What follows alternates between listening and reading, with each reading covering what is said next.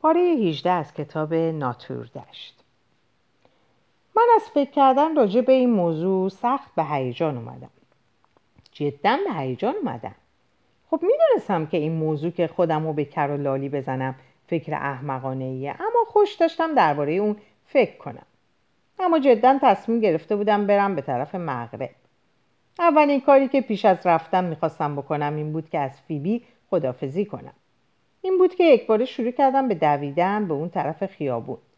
چیزی هم نمونده بود برم زیر ماشین. و رفتم توی یک مغازه لوازم تحریر فروشی و یه دونه مداد و یه دسته کاغذ خریدم. با خودم گفتم یه یادداشتی براش می نویسم و بهش میگم که کجا منو ببینه. تا ازش خدافزی بکنم و پولای عیدش رو بهش پس بدم. و بعد یادداشت رو ببرم به مدرسهش و یه نفر رو توی دفتر پیدا کنم که اونو به اون بده. اما چیزی ننوشتم. مداد کاغذ رو گذاشتم توی جیبم و تونتون شروع کردم به رفتن به طرف مدرسه فیبی. اونقدر به هیجان اومده بودم که فرصت نداشتم یادداشت و توی مغازه لوازم تحریر فروشی بنویسم. خیلی تند داشتم می‌رفتم چون می‌خواستم پیش از اینکه مدرسه تعطیل بشه و فیبی برای خوردن نهار به منزل بره یادداشت رو بهش برسونم. و وقتم زیاد نداشتم. مدرسه فیبی رو خوب بلد بودم چون موقعی که بچه بودم به همون مدرسه می‌رفتم. موقعی که رسیدم اونجا مدرسه یه جور مخصوصی به نظرم اومد. کاملا یقین نداشتم که وضع داخل مدرسه یادم مونده باشه اما یادم مونده بود. عینا همونطور بود که وقتی من اونجا بودم.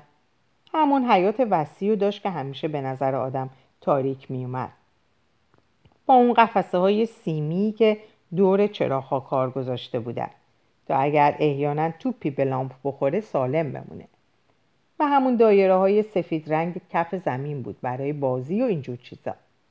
و همون حلقه های بسکتبال بود که هیچ کدومشون هم تور نداشتم فقط تخته بود و حلقه. کسی تو حیات نبود.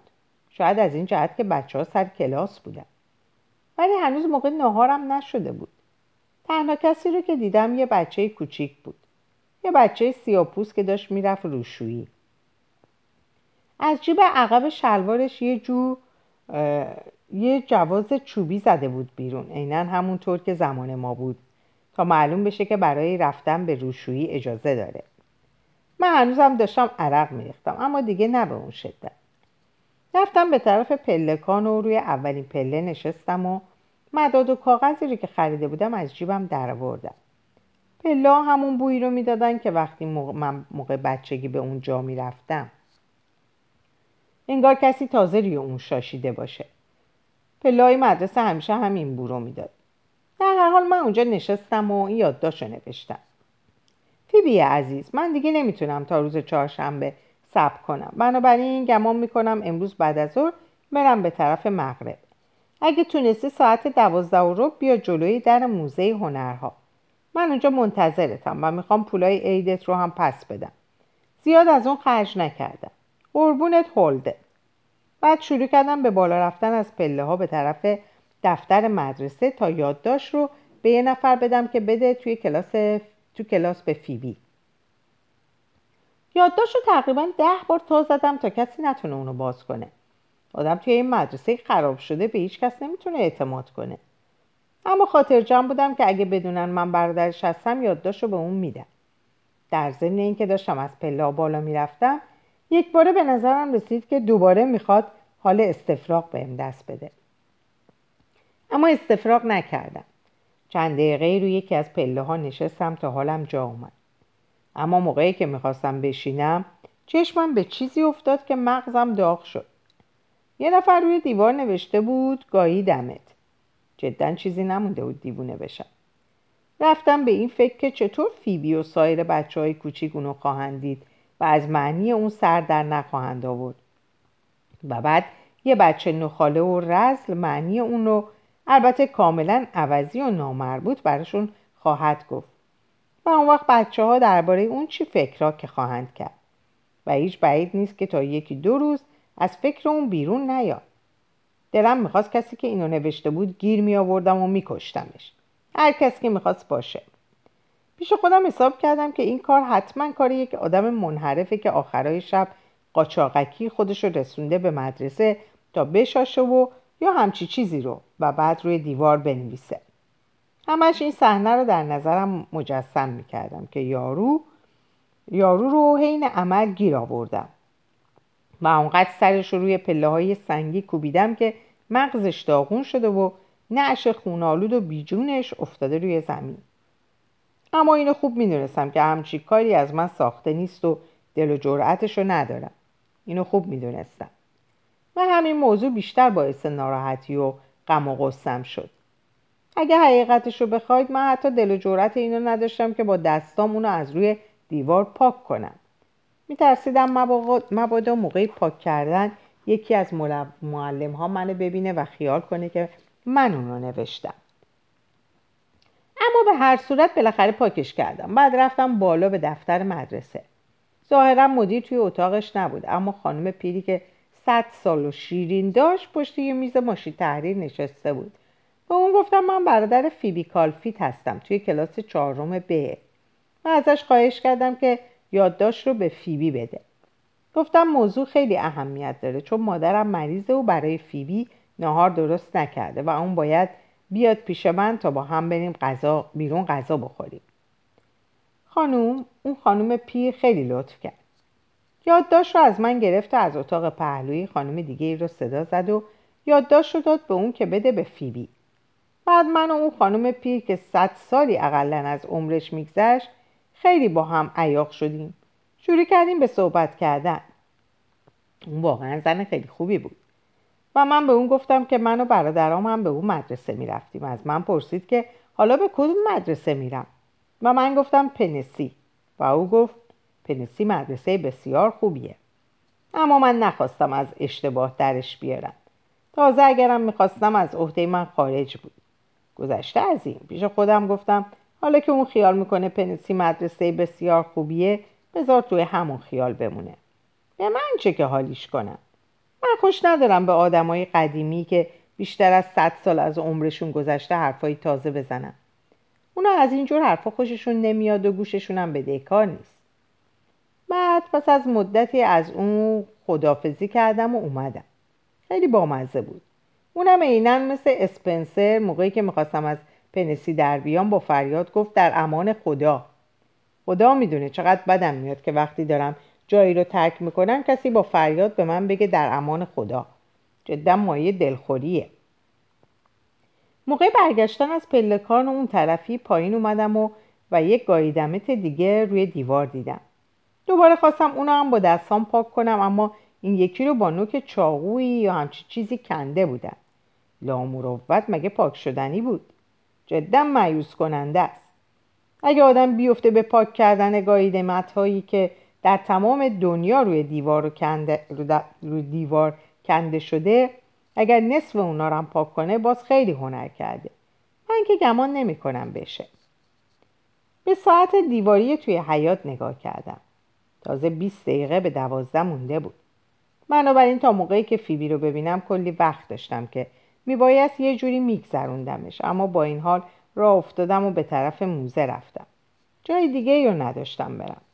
فکر کردم همینطور که دارم میرم شاید جایی بیستم و پیش از اینکه به سفر مغرب رفته باشم تلفنی به جین گالرکر بزنم. اما حال حوصلهش رو نداشتم. یه دلیلش این بود که کاملا اطمینان نداشتم که برای تعطیلات عید هنوز به خونهشون اومده باشه.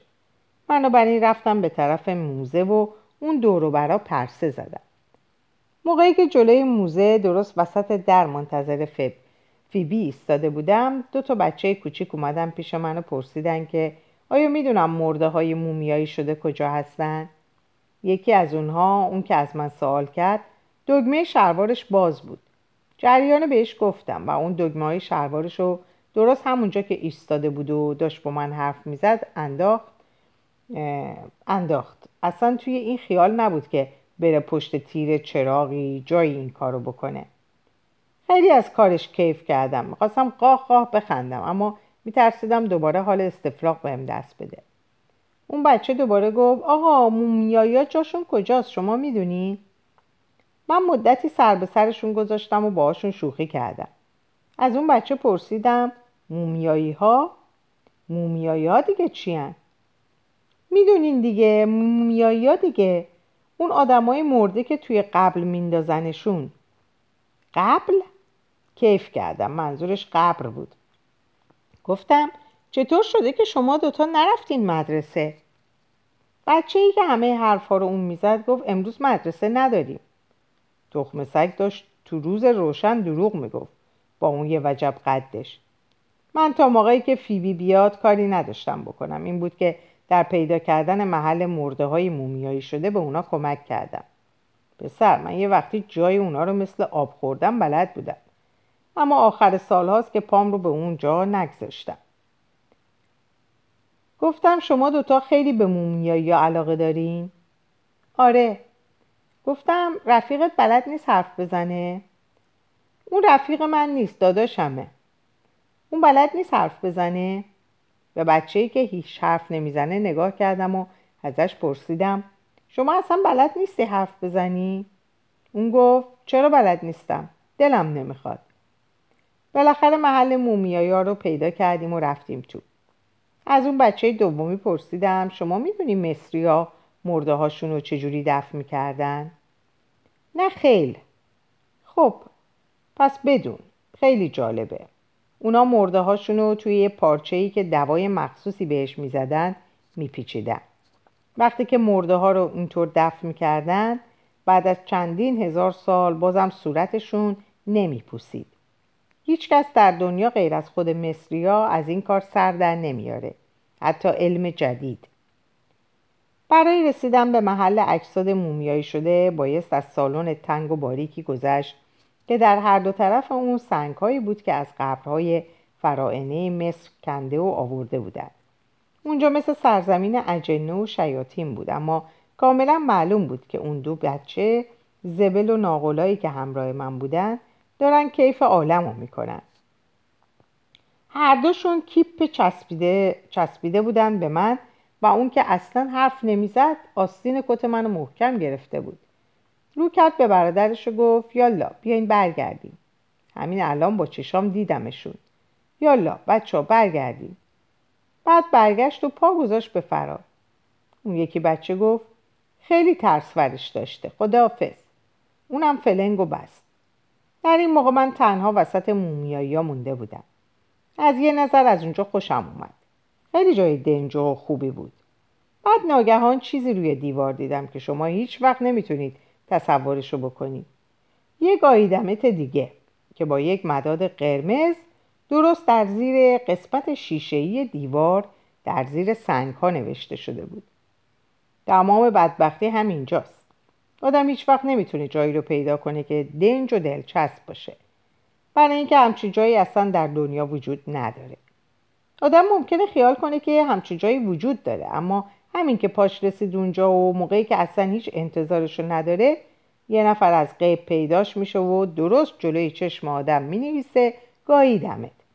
اگه قبول ندارید یه بار امتحان کنید من گمان می‌کنم موقعی که بمیرم و منو توی قبرستون چال کنن و یه, قبر، یه سنگ قبر روش بگذارن که روش نوشته باشه هولدن کالفید متولد سال فلان و تاریخ وفات سال فلان و اینجور چیزا. آخر سر درست زیر اون خواهد نوشت. گاهی دمت. و این رو ما حتم دارم. حالا می‌بینید. بعد از اون که از محل اجساد مومیایی شده بیرون اومدم مجبور شدم برم روشویی. حقیقتش اینه که اسهال گرفته بودم. من به جنبه اسهال گرفتن زیاد اهمیت ندادم. اما چیز دیگه ای اتفاق افتاد. موقعی که داشتم از مسترا در می اومدم درست دم در یک باره از حال رفتم. این حال شانس آوردم. منظورم اینه که وقتی زمین خوردم هیچ معلوم نبود که زنده بمونم. اما از پهلو آروم افتادم زمین. خیلی مزهک بود. بعد از اینکه ضعف کردم و حالم جا اومد خیلی شنگول شدم. جدا یه حال تازه‌ای به من دست داد. بازوم اونجاش که زمین خورد کمی درد گرفت اما سرگیجم به کلی رفت شد. در این موقع ساعت در حدود دوازده و ده دقیقه و یا در همین حدودا بود. از این جهت برگشتم و کنار در موزه ایستادم و منتظر فیبی شدم. فکر می‌کردم چطور بشه که بعدها اونو دوباره ببینم منظورم همه قوم و خیشامه. پیش خودم گفتم احتمال داره دوباره اونا رو ببینم اما چندین سال بعد از این. پیش خودم گفتم ممکنه موقعی به خونمون برم که تقریبا 35 سالم شده. اونم در صورتی که یه نفر از فامیل هام مریض شده باشه و بخواد پیش از مردنش منو ببینه. من فقط به این خاطر بود که کلبم و ول کردم و برگشتم خونمون. حتی توی ذهنم مجسم می‌کردم که وقتی به خانم خونم میرم چه حوادثی پیش میاد. می‌دونستم که مادرم خیلی ناراحت میشه و شروع می‌کنه به گریه کردن و از من خواهش می‌کنه که بمونم پیش اونا و دیگه به کلبم بر نگردم اما من در هر صورت برمیگشتم. خودم رو خیلی خونسرد و عادی نشون می‌دادم. مادرم رو آروم می‌کردم و بعد با کمال خونسردی می‌رفتم اون طرف اتاق و از سوی قوطی سیگار یه دونه سیگار برمیداشتم و آتیش می‌زدم. از همشون دعوت می‌کردم که اگر مایل باشن یه وقتی بیان به دیدن من. اما اصراری چیزی نمی‌کردم. کاری که می‌کردم این بود که به فیبی اجازه می‌دادم موقع تابستون و تعطیلات عید و غیره بیاد پیش من. و همینطور اگر دیبی جای دنج و خوشمنظری برای کار نوشتنش می‌خواست میذاشتمش بیاد پیش من. اما بهش اجازه نمی‌دادم توی کلبه من سناریو برای فیلم بنویسه. فقط داستان کوتاه و رمان. قرار قرار و قاعده ای وضع می‌کردم که وقتی کسی به کلبه من میاد نتونه کاری رو که از روی حق بازی و نادرستی باشه انجام بده. و اگر کسی در صدد این باشه که حق بازی و نادرستی بکنه نتونه اونجا بمونه و بذاره و بره. ناگهان چشمم به ساعت دیواری اتاق اشیاء امانتی افتاد. ساعت یک و بیست و پنج دقیقه کم بود. داشتم یواش یواش دلواپس می شدم که نکنه توی مدرسه اون خانم پیر به اون یکی گفته باشه که یادداشت منو به فیبی نده. رفته رفته ترس برم داشت که مبادا به اون گفته باشه که اون یادداشت رو بسوزونه یا پارش بکنه. جدا ترس برم داشت. واقعا دلم می‌خواست پیش از اینکه بیفتم توی جاده ها فیبی رو ببینم. منظورم اینه که پولای عیدش پیش من بود. بالاخره دیدمش. از پشت شیشه وسط در دیدمش. علت اینکه دیدمش این بود که کلاه شکاری منو گذاشته بود به سرش. این کلاه از ده فرسخی هم می‌شد دید. من از در رفتم بیرون و برای دیدنش از پله های سنگی پایین رفتم. از موضوعی که سر در نیاوردم این بود که چمدون گنده ای گرفته بود دستش. داشت از طرف خیابون پنجم میومد و اون چمدون گنده لعنتی رو هم با خودش می‌کشید. زورش هم به اون نمی‌رسید. موقعی که نزدیکتر شدم دیدم که چمدون کهنه خودمه. همون که وقتی توی مدرسه ووتون بودم داشتمش. هرچی فکر می‌کردم سر در نمی آوردم که فیبی می‌خواد اون چمدون چیکار کنه. موقعی که به من نزدیک شد گفت سلام. چمدون ساب مرده از نفس انداخته بودش گفتم من فکر می‌کردم شاید نیای توی این چمدون چیه؟ من هیچ چیزی لازم ندارم همینطور که می‌بینی می‌خوام برم حتی چمدونایی رو که توی ایسکا گذاشتم و بر نمیدارم تو این چی گذاشتی؟ فیبی چمدون رو گذاشت روی زمین و گفت لباسامه منم می‌خوام باهاتون بیام بیام می‌برین؟ من گفتم چی؟ چی؟ وقتی که اون این حرف زد نزدیک بود بیفتم زمین. به خدا قسم چیزی نمونده بود بیفتم زمین. سرم گیج رفت. فکر کردم که دوباره می‌خوام ضعف بکنم. با آسانسور اونوری اومدم پایین تا چالدین نبینه که اینو آوردم. زیاد سنگین نیست. چیزی که توش گذاشتم دو تا پیرهن و کفش پوست ماری و لباس زیر و جورابام و چند تا چیز دیگه است. برش داری ببینی زیاد سنگین نیستش. محض امتحان یه دفعه ورش داری. من با نیام. هلدن با نیام. خواهش می‌کنم منو هم ببری. نه خفه شو. همچون حس کردم که می‌خواد دوباره زب می‌خوام دوباره ضعف کنم و عرق سردی روی تنم نشست. منظورم اینه که قصد نداشتم به اون بگم خفه شو ولی همچون حس کردم که می‌خوام دوباره ضعف کنم. چرا با آتون نیام؟ خواهش می‌کنم هولدن من هیچ کاری نمی‌کنم. فقط همراهتون میام. همین. اگه نمی‌خواین حتی لباسامو با خودم ور نمیدارم. تنها چیزی که ور میدارم چیزی رو داشتن چیزی رو داشتن تو کار نیست. برای اینکه نباید بیای. من خودم تنها می‌خوام برم. بنابراین خفه شد خواهش می‌کنم هولدم خواهش می‌کنم بذارین منم بیام. من خیلی خیلی خیلی بچه خوبه. شما هیچ از دست من من گفتم تو نباید بیای. فعلا خفه شو. چمدون رو بدش به من. چمدون رو از دستش گرفتم. تقریبا خودم آماده کرده بودم که کتکش بزنم. یکی دو ثانیه توی این فکر بودم که حسابی کتکش بزنم. جدا توی این فکر بودم که بزنمش. فیبی زد زیر گریه. گفتم من خیال می‌کردم که تو به اصطلاح می‌خوای تو نمایش شرکت کنی. خیال می‌کردم که مثلا می‌خوای رول بندیکت آرنولد رو رو تو نمایش بازی کنی. این حرف رو با لحن خیلی زننده ای گفتم. می‌خوای چیکار بکنی؟ بگو ببینم نمی‌خوای توی نمایش شرکت کنی؟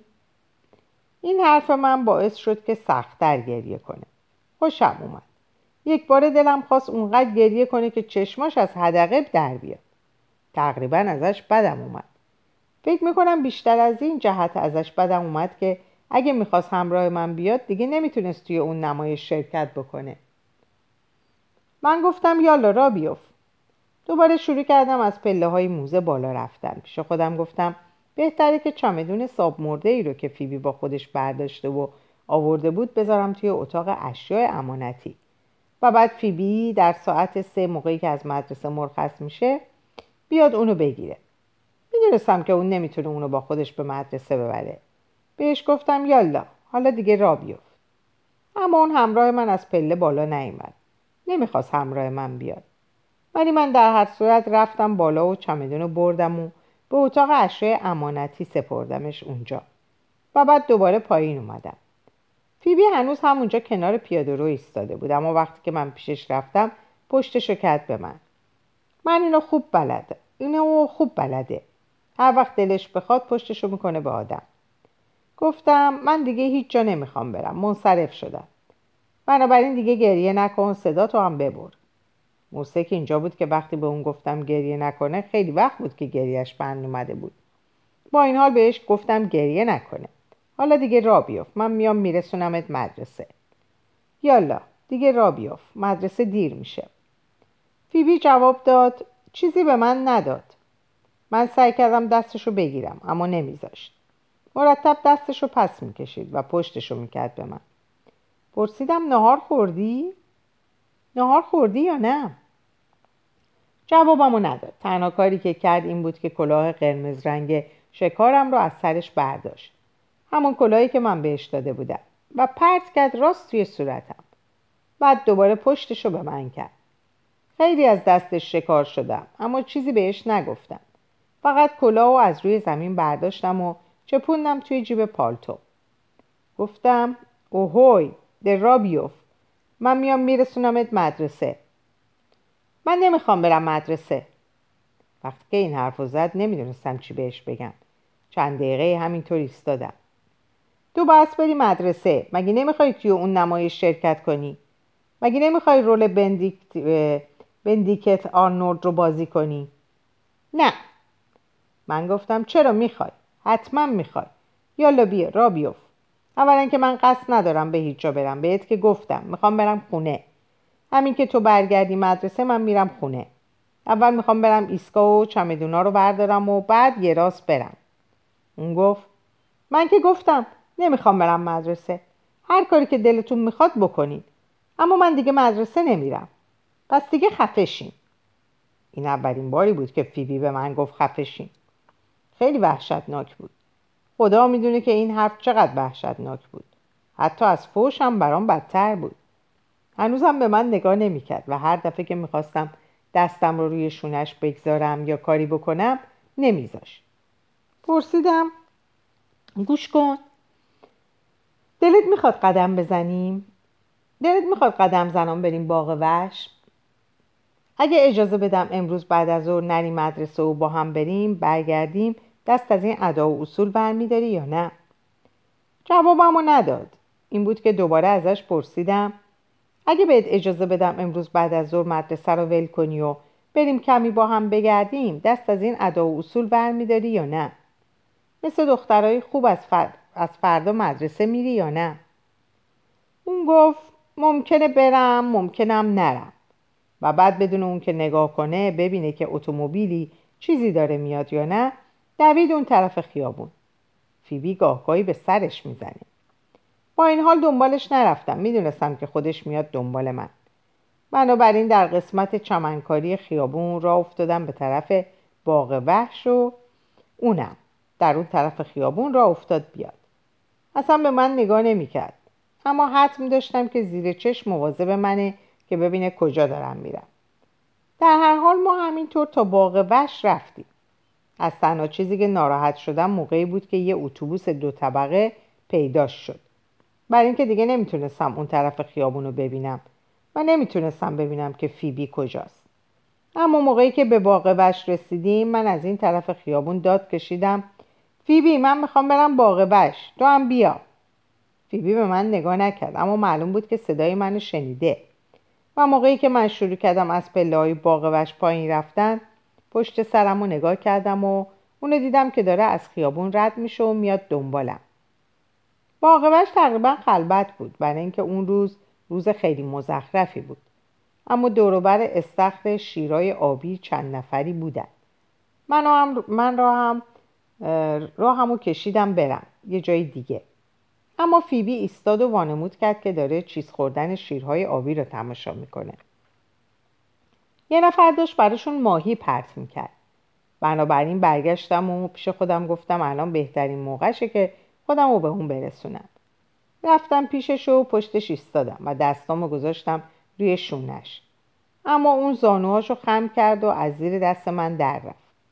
من قبلا به شما گفته بودم که وقتی فیبی بخواد بچه نونو رو بد ادایی بشه راهش رو خوب بلده. تا موقعی که شیرای آبی داشتن چیز میخوردن فیبی همونجا ایستاد و منم درست پشت سرش ایستادم. دیگه نه دستامو روی شونش گذاشتم و نه کار دیگه ای کردم. برای اینکه اگر می‌کردم حتما سنگ روی یخم می‌کرد. بچه ها کارشون حساب کتاب نداره. آدم هر کاری رو که می‌خواد بکنه باید فکرشو کرده باشه. موقعی که از پیش شیرای آبی در اومدیم که بریم جای دیگه فیبی کنار من راه نمی اومد اما زیادم فاصله نمی گرفت. اون این طرف پیاده رو می‌رفت و منم اون طرفش. این موضوع چندان لطفی نداشت اما بهتر از این بود که مثل پیش یک فرسنگ از من دور باشه. ما به طرف بالای باغ وش رفتیم و مدتی خرسا رو که روی تپه کوچیکی بودن تماشا کردیم. اما زیادم تماشا نداشت. فقط یکی از خرسا یه خرس قطبی بیرون بود یه خرس دیگه یه خرس قهوه‌ای رنگ. رفته بود توی لونش و بیرون نمیومد تنها چیزی که ازش پیدا بود عقبش بود. یه بچه کوچولو پهلوی من ایستاده بود و یک کلاه تگزاسی سرش گذاشته بود که بدون اقراق تا خرخرش اومده بود پایین و پی در پی به پدرش می‌گفت پدر جون یه کاریش کنیم بیاد بالا. یه کاریش کنیم بیاد بیرون. من به فیبی نگاه کردم. اما اون هنوزم اخماش تو هم بود. شما که به اخلاق بچه ها وارد هستید که وقتی به آدم قهر می‌کنن نه میخندن و نه چیزی. بعد از تماشای خرسا دیگه جایی نرفتیم و اومدیم از باغوش بیرون و از خیابون باریک وسط پارک رد شدیم. و بعد از وسط یکی از های کوچیکی که همیشه بوی شاش می‌داد گذشتیم. برای رفتن به محل چرخ و فلک مجبور بودیم از اونجا رد شیم. هنوزم فیبی با من حرفی چیزی نمی‌زد. اما دیگه داشت بغل دست من راه میومد من به دست انداختم من دست انداختم و کمربند پالتوش از پشت گرفتم. فقط برای اینکه عشقم کشیده بود. اون گفت لطفا دست درازی موقوف. هنوزم از من دلخور بود اما نه مثل پیش. در هر حال ما رفته رفته داشتیم به چرخ و فلک نزدیک می شدیم و صدای موسیقی جلف و چرند اون که همیشه همونه که هست به تدریج شنیده می‌شد. صفحه اوماری رو که گذاشته بودن. همون صفحه که تقریبا 60 70 سال پیش موقعی که من بچه بودم میذاشتم. این چرخ فلک ها خوبی دارم و اون اینه که همیشه همون صفحه دفعه قبل رو می‌گذارن. فیبی گفت من فکر می‌کردم که چرخ و فلک زمستونا بسته است. در واقع این اولین دفعه بود که حرفی زد. شاید یادش رفته بود که باید با من قهر باشه.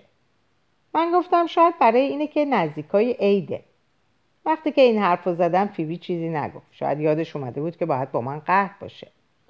گفتم دلت می‌خواد بری یه دور سوار بشی؟ می‌دونستم دلش می‌خواد. موقعی که بچه خیلی کوچیکی بود و من و آلی و دیبه اونو همراه خودمون به پارک میبردیم مرده این بود که سوار چرخ و فلک بشه. وقتی هم که سوار می‌شد کی دیگه می‌تونست اونو پایین بیاره؟ گفت من دیگه خیلی گنده شدم. فکر می‌کردم که جوابمو نخواهد دادم و داد. من گفتم نه خیلی هم گنده نشدی برو سوار شو. من وای میسم اینجا برو سوار شو. در این موقع دیگه به پای چرخ و فلک رسیده بودیم. چند تا بچه که بیشترشون هم بچه های خیلی کوچیکی بودن سوارش شده بودن و پدر و مادراشون روی نیمکت های اطراف چرخ و فلک نشسته بودن و منتظرشون بودن. من رفتم از گیشه ای که بلیت میفروختن یه بلیت برای فیبی خریدم و بعد دادم بهش. اون درست بغل دست من ایستاده بود. گفتم بگیرش. یه دقیقه صبر کن بقیه پولاتو هم بگیر. خواستم بقیه پولایی رو که به من داده بود بهش پس بدم. اون گفت باشه پیشتون نگهش دارین برای من. که درست بعد از اینکه این حرف زد گفت خواهش می‌کنم. خیلی ناراحت کننده است که کسی به آدم بگه خواهش می‌کنم. منظورم فیبی یا همچی شخصیه. این حرف بی اندازه دلتنگ و قصه دارم کرد ولی با این حال دوباره پولا رو گذاشتم توی جیبم. فیبی پرسید شما نمی‌خواین سوارشین داشت جور مخصوصی به من نگاه می‌کرد. معلوم بود که دیگه زیاد از من دلخور نیست. من گفتم ممکنه دفعه دیگه سوار شم. من تو رو تماشا می‌کنم. بلیت پیشته؟ بله. پس برو من اینجا روی نیمکت میشینم. تو رو اون بالا تماشا می‌کنم. رفتم و روی نیمکت نشستم و فیبی هم رفت سوار چرخ و فلک شد. دور تمام چرخ و فلک گشت. منظورم اینه که اول یه دفعه دور تا دور چرخ و فلک گشت و بعد روی یک اسب گنده و قهوه‌ای رنگی که ظاهر قزمیتی داشت نشست. بعد چرخ و فلک حرکت کرد و من مشغول تماشای اون شدم که داشت پشت سر هم چرخ می‌خورد. فقط پنج تا بچه بیشتر روی چرخ و فلک نبودن و صفحه‌ای که گذاشته بودن این بود. دود به چشمتان می‌رود. این صفحه از اون صفحه های خیلی جالب جاز بود. همه بچه ها سعی می‌کردن بپرن بالا و حلقه طلایی رو با دستشون بگیرن فیبی هم همینطور. و من میترسیدم مبادا از روی اسب بیفته پایین. اما نه حرفی زدم و نه کاری کردم. بچه های اخلاقی دارن که اگه دلشون بخواد حلقه طلایی رو بگیرن نباید کاری به کارشون داشت و یا حرفی زد. اگه بیفتم پایین بهتر از اینه که آدم چیزی بهشون بگه که دلشون بشکنه. موقعی که سواری تموم شد فیبی از اسب پرید پایین و اومد پیش من. گفت شما هم به دور یه دور سوار شیم فقط همین یه دفعه رو. من گفتم نه من فقط تو رو تماشا می‌کنم. فکر می‌کنم بهتر تماشات کنم. مقداری از پولاشو بهش دادم و گفتم بگیرش. برو چند تا بلیت دیگه بخر. فیبی پولا رو از من گرفت و گفت من دیگه با شما قهر نیستم. می‌دونم. زود باش بجم چرخ و فلک می‌خواد دوباره را بیفته. بعد ناگهان صورتمو ماچ کرد. بعد از اون دستشو دراز کرد و گفت داره بارون میاد. شروع کرده باریدن. آها. بعد کاری کرد که اونقدر حس کردم که حد نداشت. دستشو کرد توی جیب پالتوی من و کلاه قرمز رنگ شکاریمو در آورد و گذاشت سرم. من گفتم نمیخواش؟ یه خورده شما سرتون بذارید. باشه حالا دیگه زود باش. بجم و الا جا میمونی. اسب خودت گیرت نمیادا با این حال فیبی از جاش جم نخورد. پرسید حرفی که زدین جدی گفتین؟ جدا دیگه نمی‌خواین برین؟ جدا بعدا می‌خواین بیاین خونه؟ من گفتم آره همه خیالو هم داشتم. بهش دروغ نمی‌گفتم. جدا هم بعد از اون رفتم خونهمون. به فیبی گفتم حالا دیگه زود باش بجو. چرخ و فلک می‌خواد را بیفته. فیبی دوید رفت از گیشه یه بلیت خرید و درست به موقع سوار چرخ و فلک شد. بعد دور چرخ و فلک گشت تا اسب خودشو گیر بیاره و سوارش شد.